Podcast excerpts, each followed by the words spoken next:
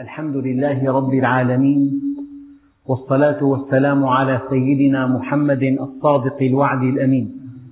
اللهم لا علم لنا إلا ما علمتنا إنك أنت العليم الحكيم. اللهم علمنا ما ينفعنا وانفعنا بما علمتنا وزدنا علما وأرنا الحق حقا وارزقنا اتباعه. وأرنا الباطل باطلا وارزقنا اجتنابه. واجعلنا ممن يستمعون القول فيتبعون أحسنه وأدخلنا برحمتك في عبادك الصالحين.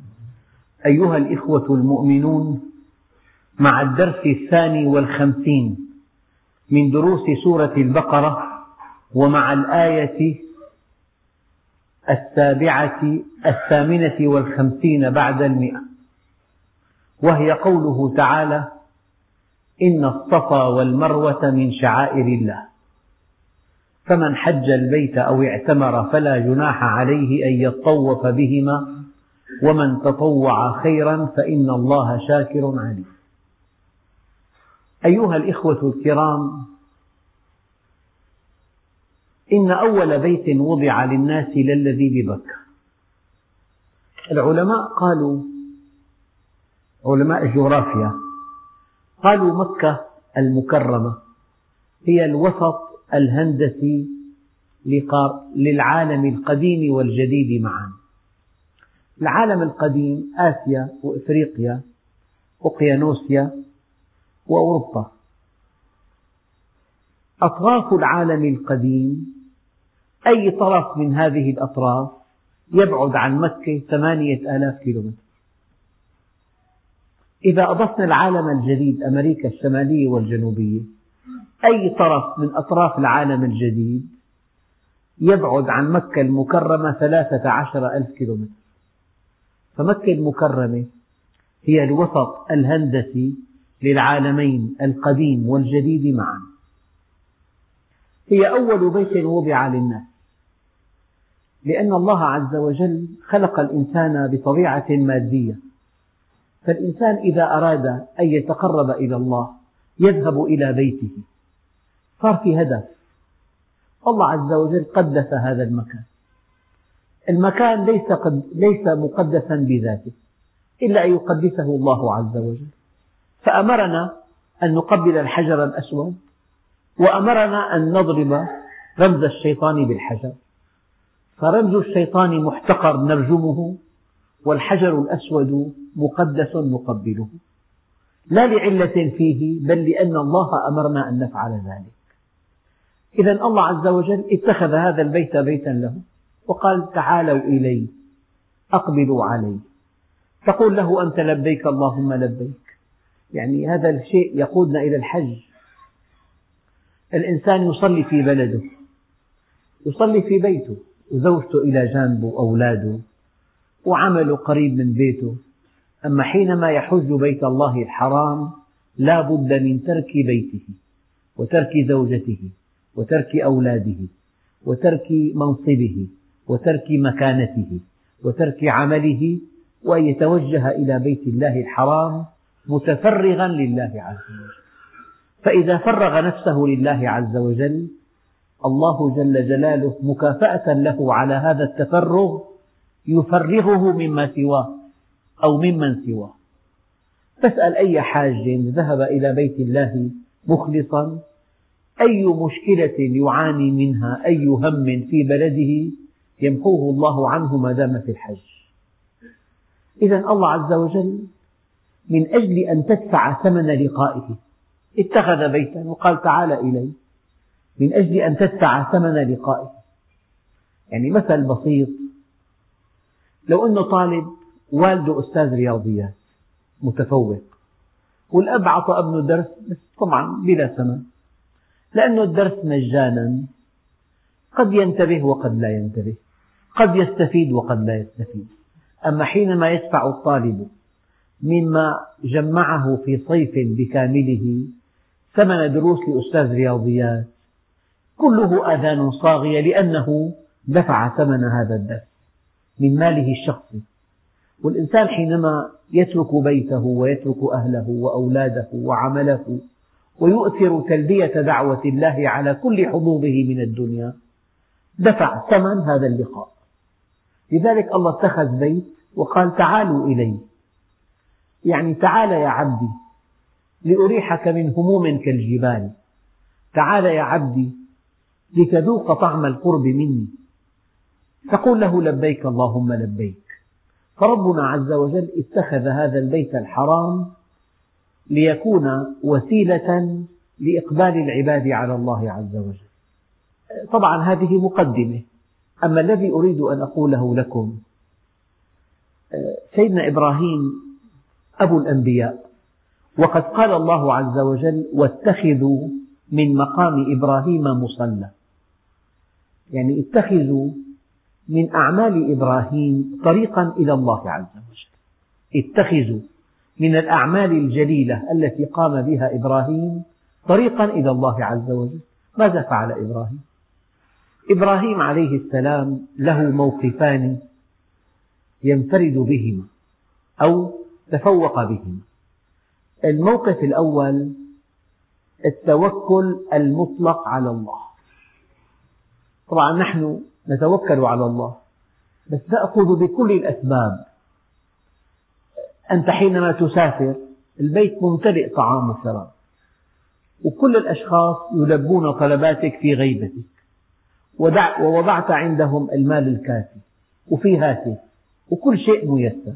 وصيت أناس كثيرين في تلبية طلباتهم في غيبتك. أما أن يأتي هذا النبي الكريم بزوجته هاجر وابنه ويضعهما في واد غير ذي زرع. ويذهب تقول آه الله أمرك بهذا. قال نعم. قالت إذا لا يضيعنا الله عز وجل. هي ثقة بالله ما لها حدود. أنت حينما تثق بالله لا بد من أن يكون الله معك. هذه المرأة والأم تعرفون من الأم؟ أية أم؟ إذا أم زوجة نبي كريم. ليس هناك شراب تشربه طعم ماء ما في. الله أمرك بهذا؟ قال نعم. قالت إذا لن يضيعنا الله عز وجل. وضعها بين الصفا والمروة. صخرتان أو هيك مرتفعان في موقع مكة. في أول بيت وضع للناس. فمن شدة حرصها على ابنها وعلى سلامته أين الماء؟ راحت تسعى بين الصفا والمروة بحثا عن الماء ولكن مسعاها لم يجد شيئا. طفلها الصغير ضرب بقدمه الأرض. أيام تحفر 500 متر ما بتائما ابنها الصغير ضرب بقدمه الأرض فانفجر من تحت قدمه نبع زمزم فربنا عز وجل علمنا بهذا الدرس أنك إذا توكلت على الله حق التوكل كان الله معك ولم يضيعك. طبعا هذا توكل مطلق. نحن لسنا أنبياء. نحن مأمورون أن نأخذ بكل الأسباب وأن نتوكل على الله. يعني رحمة بنا. أما إنسان يضع زوجته وابنه في واد غير ذي زرع يعني ما في ماء. والإنسان كما تعلمون بلا ماء يموت في, أي في أيام معدودة. يعني بعتقد ثلاثة أيام ينتهي. بلا هواء أربع دقائق أو ثلاث دقائق. بلا ماء ثلاثة أيام. فلذلك الله عز وجل علمنا من هذا الدرس كيف أنك إذا وثقت بالله عز وجل كان الله معك. لكن في عنا حكم شرعي وفي عنا موقف شخصي. فالذي فعله هذا النبي الكريم موقف شخصي. بس علمنا مطلق التوكل. لأن الله عز وجل خلق الكون على نظام السببية. فلما أراد أن يكون البحر طريقا يبسا ما جعله طريقا يبسا إلا بسبب اضرب بعصاك البحر. ضرب البحر بالعصا فصار طريقا يبسا كالطود. فربنا عز وجل حينما يريد أن يصنع شيئا بفعله مباشرة يجعله بسبب أرضي. نظام السببية نظام أساسي. إنك تؤمن بالله عن طريق نظام السببية. كل شيء له سبب. من هو المسبب الأول؟ إنه الله. فحتى هذا النبع الذي الآن هو نبع ماء زمزم كان بسبب أن هذا الطفل الصغير من شدة عطشه ضرب برجله الأرض فانبجس هذا النبع العظيم. وهذا النبع يحير العقول.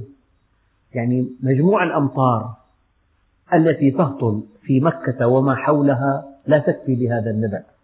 وكلكم يعلم كيف أن هذا النبع يلبي, يلبي أربعة ملايين حاج وينتقل هذا الماء إلى المدينة المنورة. شيء عجيب. يعني أرض قاحلة أرض جافة. لا نبات فيها ولا ماء. هذا النبع يعني مستمر وهو آية من آيات الله الدالة على عظمته. شيء آخر الدرس الثاني علمنا هذا النبي العظيم العبودية الكاملة لله عز وجل حينما أمره أن يذبح ابنه. شيء ليس في طاقة البشر أن يؤمر إنسان أن يذبح ابنه الذي بلغ معه السعي الإنسان الطفل الكبير حينما يصبح فتى وعلمه ورباه وهذبه وصار يساعده الآن اذبحه أيضا. هذا درس في الانقياد لله عز وجل ليس له حدود. الله عز وجل قال واتخذوا من مقام إبراهيم مصلى. يعني إن أردت أن تصل إلى الله فبادر إلى طاعته وأعلن عبوديتك له. ثم توكل عليه. وتوكل على الله. إنك على الحق المبين.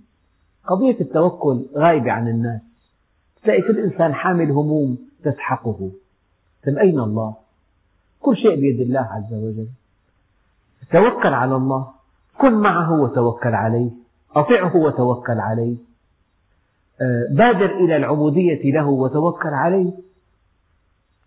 أيها الإخوة فهذه المرأة الكريمة زوجة سيدنا إبراهيم التي سعت بين الصفا والمروة وكان من سعيها أن تفجر نبع زمزم. هذا درس علمنا إياه ربنا عز وجل من خلال هذه القصة. وعلمنا أيضا كيف أن الله سبحانه وتعالى حينما امتحن إبراهيم عليه السلام بأنه أمره بذبح ابنه كيف أن هذا النبي العظيم بادر إلى هذا الأمر دون تردد. يا بني إني أرى في المنام أني أذبحك. قال يا أبت افعل ما تؤمر. ستجدني إن شاء الله من الصابرين. ثم ماذا حدث بعد ذلك؟ الذي حدث أن العرب في الجاهلية جعلوا على الصفا صنما وعلى المروة صنما. وصاروا يسعون بين الصفا والمروة تعظيما لهذه الأصنام. فحينما جاء الإسلام عزف المسلمون عن السعي بين الصفا والمروة لأنه سعي بين وثنين. لكن الله سبحانه وتعالى أراد أن يعيد لهذا المكان قدسيته فقال إن الصفا والمروة من شعائر الله. ما معنى من شعائر الله؟ الشعائر جمع مفردها شعيرة هي مكان ولكن هذا المكان له خصوصية. هذا المكان ينبغي أن تنتابك مشاعر خاصة في هذا المكان. فإن أتيت بيت الله الحرام صادقا منيبا مخلصا أنت في هذا المكان بين الصفا والمروة لا بد من أن تشعر بشيء بحال من القرب. بل إن الإنسان حينما يحج بيت الله الحرام يبدأ بالطواف. كطواف المحب حول محبوبه ويسعى بين الصفا والمروة كسعي المشتاق إلى مشوقه. يعني حالات نفسية هذا معنى الشعائر. يعني أمكنة يجب أن تشعر بشعور مقدس وأنت فيها وكل إنسان حج بيت الله الحرام وما شعر بشيء بل إن إن النبي عليه الصلاة والسلام في بعض ما روي عنه أنه من وقف في عرفات ولم يغلب على ظنه أن الله غفر له فلا حج له. الذي يعجب الإنسان أن إنسان يذهب إلى الحج ويعود ويحدثك عن كل شيء إلا الحج. يحدثك عن المبيت وعن الطرق وعن المشاريع العمرانية وعن تأمين الماء البارد وعن تأمين الطعام والمواصلات وكيف وصل إلى الديار المقدسة وكيف غادر هذه الديار؟ وأي رحلة ركب؟ وكم انتظر؟ شيء عجيب. يحدثك عن كل شيء إلا الحج. طيب وأنت في الطواف ماذا شعرت؟ وأنت بين الصفا والمروة ماذا شعرت؟ وأنت على عرفات ماذا شعرت؟ أيعقل أن يقول لك الله عز وجل تعالى اترك أهلك وبيتك ومالك وعملك. واجلس هنا هكذا بلا شعور. بلا إحساس بلا إقبال بلا شيء ثمين تملكه وأنت في الحج. فلذلك الله عز وجل أراد أن يزيل وثنية هذا المكان المقدس وقال إن الصفا والمروة من شعائر الله. دعوكم من الأصنام التي كانت في الصفا وفي المروة وهذا وهذان المكانان قدسهما الله عز وجل لأنهما يشيرا إلى التوكل الذي علمنا إياه سيدنا إبراهيم. لا أنت الآن في إنسان ما في عنده قائمة هموم؟ ما في إنسان ما في عنده قائمة من الهموم؟ لماذا لا تتوكل على الله؟ لماذا لا تضع هذه الهموم عند الله عز وجل؟ لماذا لا تكتفي أن تطيعه وعلى الله الباقي؟ هذا حال مريح كثير. الله عز وجل خلقنا وبيده كل شيء. وهو على كل شيء قدير وكل شيء بغيره وكل شيء ببدله. فأنا علي أن أطيعه وعلى الله الباقي يعني دبر ألا تدبر. لا أقول دع لا أقول تتواكل لا لكن لا لا تجعل الهم يسحق الإنسان. حياة الإنسان معقدة جدا ولا سيما في هذه الأيام. الحياة صعبة الحاجات كثيرة المكاتب قليلة في منافسة في خوف في قلق. في حرمان أحيانا في شعور بالضياع هذا علاجه التوكل. إن الصفا والمروة درس التوكل علمنا إياه ربنا من خلال قصة هاجر زوجة سيدنا إبراهيم. إن الصفا والمروة من شعائر الله. يعني الله عز وجل قال ومن دخله كان آمنا. يعني الله عز وجل يلقي في قلب الحاج من الأمن ما لا يوصف. الشعور بالأمن شعور لا يقدر بثمن. بل إن الشعور بالأمن يعد أثمن شعور يسعد الإنسان. الله عز وجل قال سيهديهم ويصلح بالهم. رفع صلاح البال إلى مستوى الهدى. ومن دخله كان آمنا. كثير في آيات آيات كثيرة جدا. وإذ جعلنا البيت مثابة للناس. واتخذوا من مقام إبراهيم مصلى.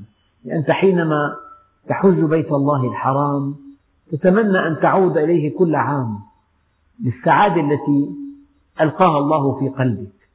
والحقيقة في نقطة دقيقة جدا هي أن اللذة المادية لها شرائط والسعادة الروحية لها شرائط.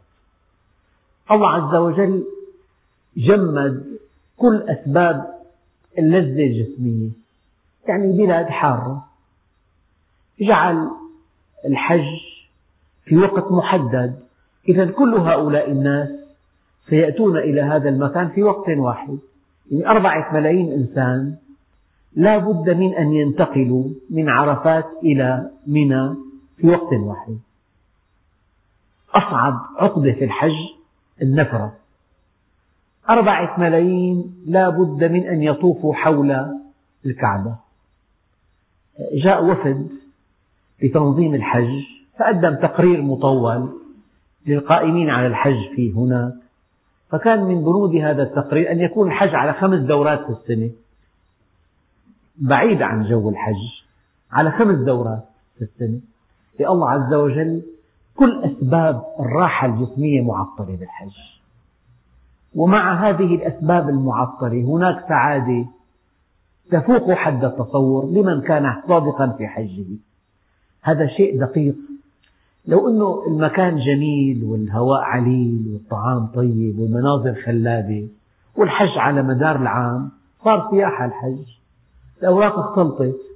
يا ترى أنت كنت سعيدا بهذه المناظر وهذا الطعام والهواء العليل أم بإقبالك على الله؟ أراد الله أن, يكون أن تكون السعادة في الحج من باب واحد إنها الاتصال بالله. فكل أسباب السعادة الأرضية معطلة هنا. في واد غير ذي زرع عند بيتك المحرم. الحر لا يحتمل. الازدحام لا يحتمل. فالله عز وجل أراد أن تعرف أنك إذا اتصلت به وأنت في أصعب الظروف تكون أسعد الناس. وحينما تنقطع عنه وأنت في أجمل الظروف تكون أشقى الناس. هذه السكينة التي يلقيها الله في قلب المؤمن يسعد بها ولو فقد كل شيء ويشقى بفقدها ولو ملك كل شيء يسعد بها ولو فقد كل شيء ويشقى بفقدها ولو ملك كل شيء.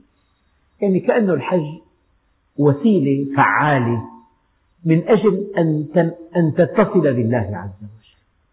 فرغك قال له تعال إلي دع بيتك. دع مكانك المريح إلى غرفة خاصة لك مقعد وثير بين زوجة وأولاد وبنات وأصهار بعملك ومكتبك دعك من الدنيا وتعال إلي. تعال وارتدي هذين الثوبين الخشنين. عاري الرأس حافي القدمين أو شبه حافي القدمين. تعال طف حول الكعبة اسعى بين الصفا والمروة. انتقل إلى عرفات. ابتهل ادعو لي توجه إلي. هذه السعادة. فلذلك إذا جلست مع حاج حج حجا مبرورا وقبل الله حجه تشعر أنك في جنة. ما هذه الجنة؟ السفر صعب ترك الأهل أصعب والإنفاق شديد والحر شديد. قال السعادة التي يمتلكها الحاج في اتصاله بالله مع كل الظروف الصعبة التي تحيط به هي دليل أن الإنسان لا يطمئن إلا بذكر الله. إن الصفا والمروة من شعائر الله فمن حج البيت أو اعتمر حج البيت أي قصد البيت. اعتمر زار وأتموا الحج والعمرة لله. يعني الموضوع لا بد من أن يقودنا إلى الحج. الحقيقة الصلاة شحنة تعينك على أن تصل إلى صلاة ثانية. شحنة قصيرة الصبح الظهر العصر المغرب العشاء. خمس أوقات. كل وقت يضمن لك السلامة والسعادة إلى وقت آخر. لكن شحنة يوم الجمعة هذه شحنة أطول تكفيك أسبوعا بأكمله. لكن شحنة الصيام هذه تكفيك مدى العام. أما شحنة الحج هذه مدى العمر. يعني الحاج إذا ذهب إلى بيت الله الحرام وعاد منه. يعني يجب أن يعود إنسان آخر. يجب أن يعود متقد الفؤاد. لأنه صار له هذا القرب من الله عز وجل. إلا أن الناس حينما يتأخرون في دينهم يحجون رياء وسمعة أو للتجارة. أما الذي يحج بيت الله الحرام مخلصا يعني يرى ما لا عين رأت ولا أذن سمعت ولا خطر على قلب بشر. الله اتخذ هذا البيت الذي ببكة بيتا له وأمر عباده المؤمنين أن يأتوه زائرين وحاجين. الله يتولى بذاته مكافأتهم وإكرامهم. قد يقول الحاج ماذا حصل لي؟ أنت حينما حججت بيت الله الحرام حصل لك القرب ومع القرب الأمن ومع الأمن السلامة ومع السلام السعادة. أنت حينما زرت بيت الله الحرام ذقت طعم القرب من الله عندئذ تزهد في الدنيا كلها. فمن حج البيت أو اعتمر فلا جناح عليه أن يطوف بهما لأن المسلمين في أول عهدهم كانوا يتحرجون أن يطوفوا بين الصفا والمروة. لأنه كان في على الصفا صنم وعلى المروة فربنا عز وجل أراد أن يجعل من هذين المكانين اللذين دنسا بالصنمين أن يجعلهما مكانين لعبادته وطاعته وشعيرتين من شعائر المسلمين. إن الصفا والمروة من شعائر الله فمن حج البيت أو اعتمر فلا جناح عليه أن يطوف بهما ومن تطوع خيرا يتطوف يعني سبع أشواط.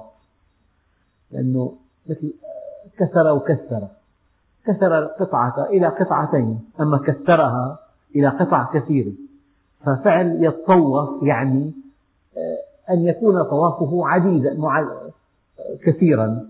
والنبي اختار سبع أشواط تجسيدا لكلمة يتطوف بهم ومن تطوع خيرا فإن الله شاكر عليم. ثم يقول الله عز وجل إن الذين يكتمون ما أنزلنا من البينات والهدى من بعد ما بيناه للناس في الكتاب أولئك يلعنهم الله ويلعنهم اللاعنون يعني ذكرت أنا قبل أسبوعين أن هناك كبائر والكبائر مهلكة وكلكم يعلم أن الكبائر هي التي توعد الله على مرتكبها وعيدا مخيفا. أو لعنه أو هي الأعمال التي توجب إقامة الحد. على كل هناك خلاف بين العلماء في تعريف الكبيرة لكن من أجل من أدق أنواع التعاريف للكبيرة أن العمل الذي يستحق صاحبه وعيدا من الله عز وجل أو لعنا أو غضبا أو توجب حدا. فهناك كبائر ظاهرة وهناك كبائر باطنة. الظاهرة شرب الخمر الظاهرة تعلم السحر مثلا. العلماء عددوها إلى سبعين كبيرة. ولكن الكبائر الباطنة أخطر من الظاهرة. أخطر بكثير. من هذه الكبائر الباطنة ذكرتها قبل أسبوعين آه، الأمن من مكر الله. هي كبيرة إنسان مقيم على معصية ولا يبالي بها والله عم بمده بالمال والقوة. فإذا كنت على معصية وكان في عطاء من الله لك ولم تخف فأنت قد أمنت من مكر الله. الله عز وجل لا يجعل من هذه النعمة نعمة إنما هي نقمة إنما هي استدراج. فهي كبيرة من كبائر الباطنة. الأمن من مكر الله. في كبيرة أخرى من هذه الكبائر الباطنة هي اليأس من روح الله. في كبيرة ثالثة هي سوء الظن بالله. تحدثت عن هذا في الأسبوع الماضي واليوم تحدثت عن كبائر أربعة أو خمسة. من هذه الكبائر كتمان العلم. يعني أنت معك معلومات حقيقية صحيحة من الكتاب والسنة كنت في موقف. الحاضرون في أمس الحاجة لهذه المعلومات ولكنك إن ألقيتها ضعضعت مركزك فكتمتها. فكتمان العلم كبيرة من الكبائر التي توجب لعنة الله والناس والملائكة أجمعين. إن الذين يكتمون ما أنزلنا من البينات بعضهم قال هم اليهود الذين كتموا صفة النبي في التوراة. الله عز وجل وصف رسول الله في التوراة وصفا دقيقا لدرجة أن اليهود يعرفونه كما يعرفون أبناءهم ومع ذلك كتموا هذه الأوصاف من أجل عداوة أو حسد أو بغضاء مع المسلمين. فكتمان العلم من أكبر الكبائر.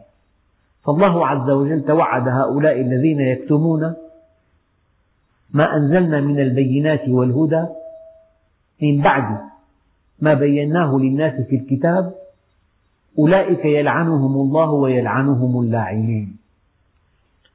مرة حضرت مؤتمر عن الأسرة.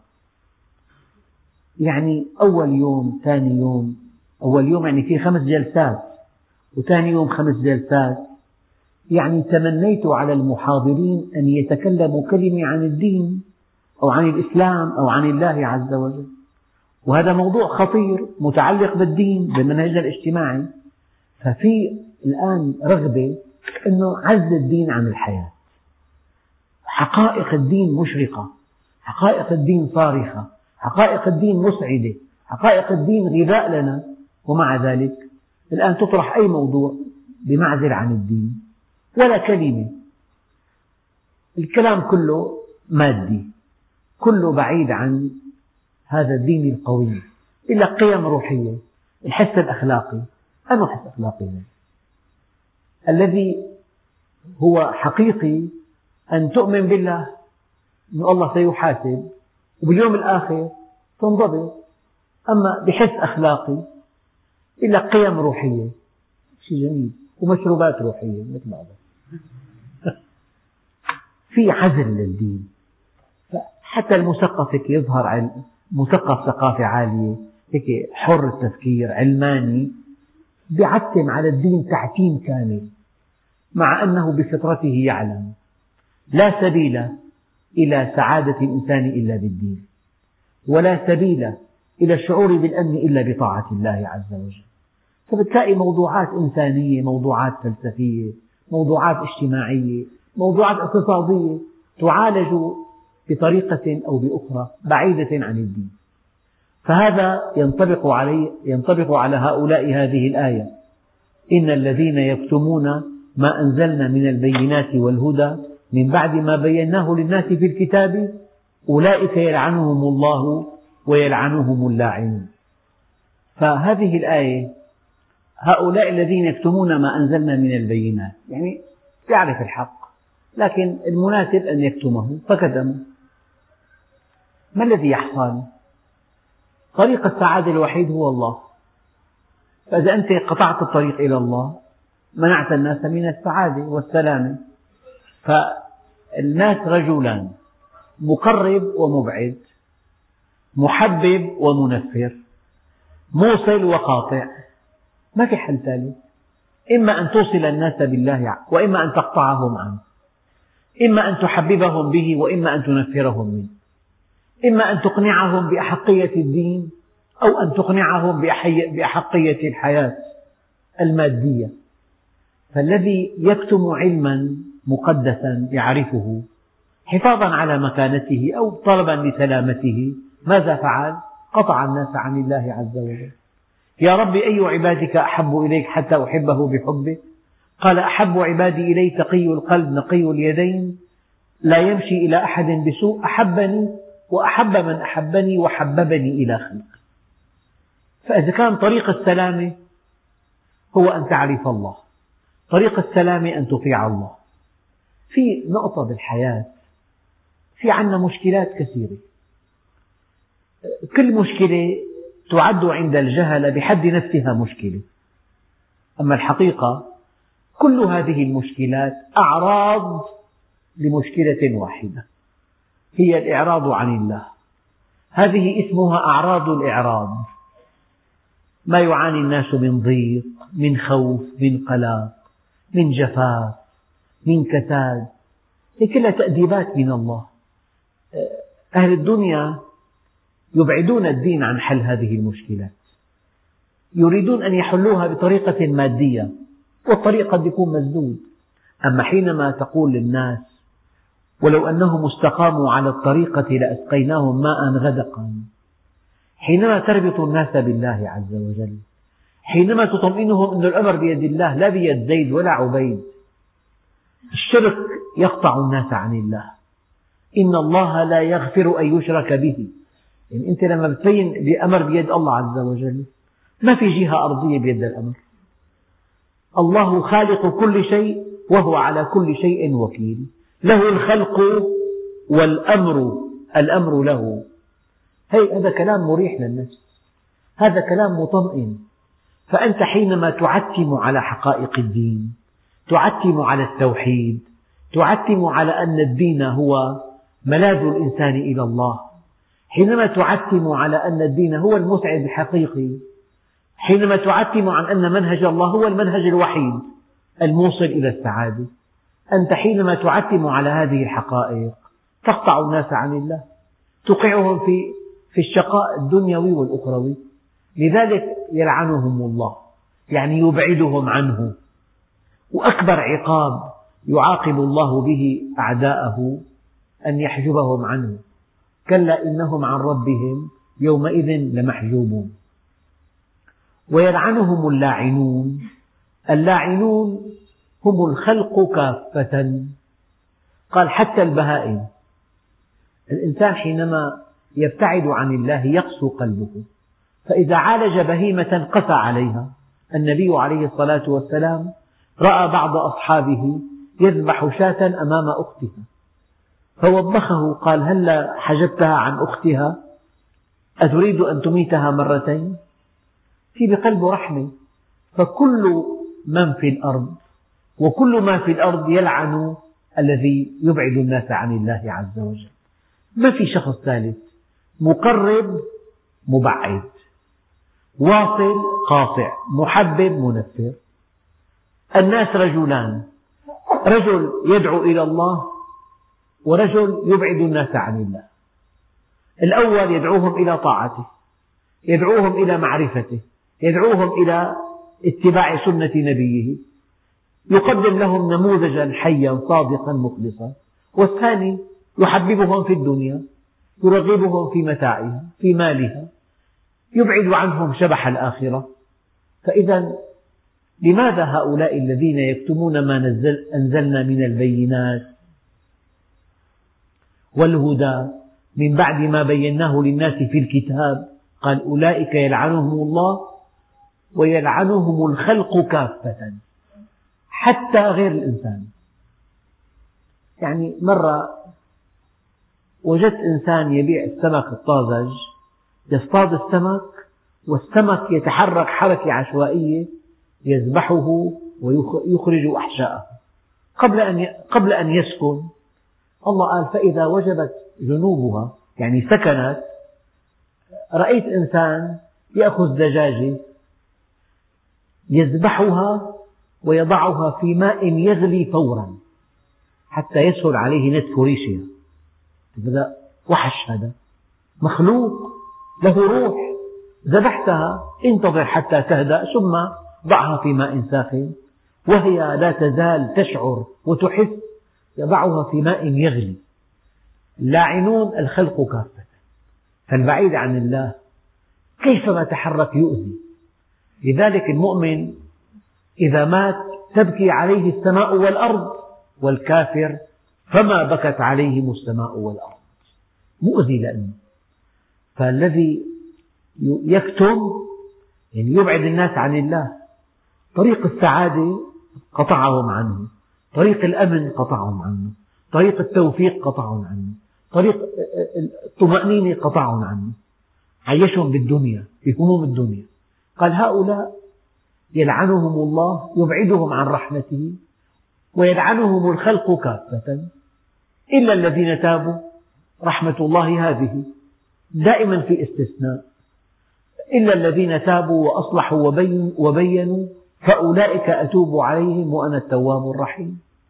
إذا كان في كتمان يجب أن يكون هناك تبيين. تابوا عن الكتمان العلم وأصلحوا ما أفسدوا سابقا وبينوا. فأولئك أتوب عليهم وأنا التواب الرحيم. في أحد إخواننا له صديق يعاني من أزمة نفسية فأخذوا إلى طبيب نفسي. فالطبيب سأله عن أحواله قال له له درس علم؟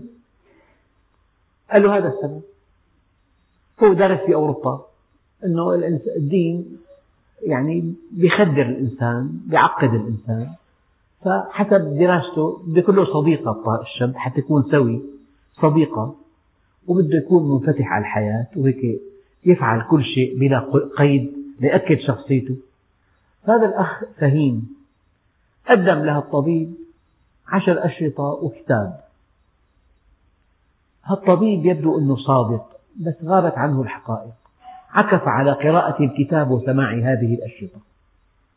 وبدل كلامه 180 درجة. صار يقول الدين يخلق صحة نفسية عند الإنسان. الدين أساس الأمن عند الإنسان. أساس الطمأنينة. أساس التألق. يعني كانت هذه الحقائق غابت عنه. فلما عرف الحقيقة بين عكسه. لأن الله عز وجل بكرمه. إلا الذين تابوا وأصلحوا وبينوا. في طبيب نفسي بعد السلوك المنحرف هو السوي. السلوك المنحرف التفلت من منهج الله هو هو الصحة النفسية. أما الانضباط في عنده عقدة هيك في أطباء درسوا؟ درسوا علم النفس في جامعات أوروبا. والجامعات الغربية أساسها الشخص الغربي المتف... ما له منهج يسير عليه إطلاقا. فإلا الذين تابوا وأصلحوا وبينوا فأولئك أتوب عليهم وأنا التواب الرحيم. لفت نظري الطبيب أنه خلال آه، تفهمه لحقائق الدين وإن كانت سريعة صار يتكلم كلام عكس الكلام الأول. أنه الدين سبب الصحة النفسية للإنسان الدين يعمل توازن يعمل طمأنينة يعمل شعور بالأمن. نعم. إن الذين كفروا وماتوا وهم كفار أولئك عليهم لعنة الله والملائكة والناس أجمعين. طبعا إذا الإنسان مات مؤمن ما عنده مشكلة. أما إذا مات كافر له جهنم خالدا مخلدا فيه. عليهم لعنة الله والملائكة والناس أجمعين. خالدين فيها لا يخفف عنهم العذاب ولا هم ينظرون وإلهكم إله واحد لا إله إلا هو الرحمن الرحيم. وهذا إن شاء الله في الدرس القادم نبدأ به والحمد لله رب العالمين.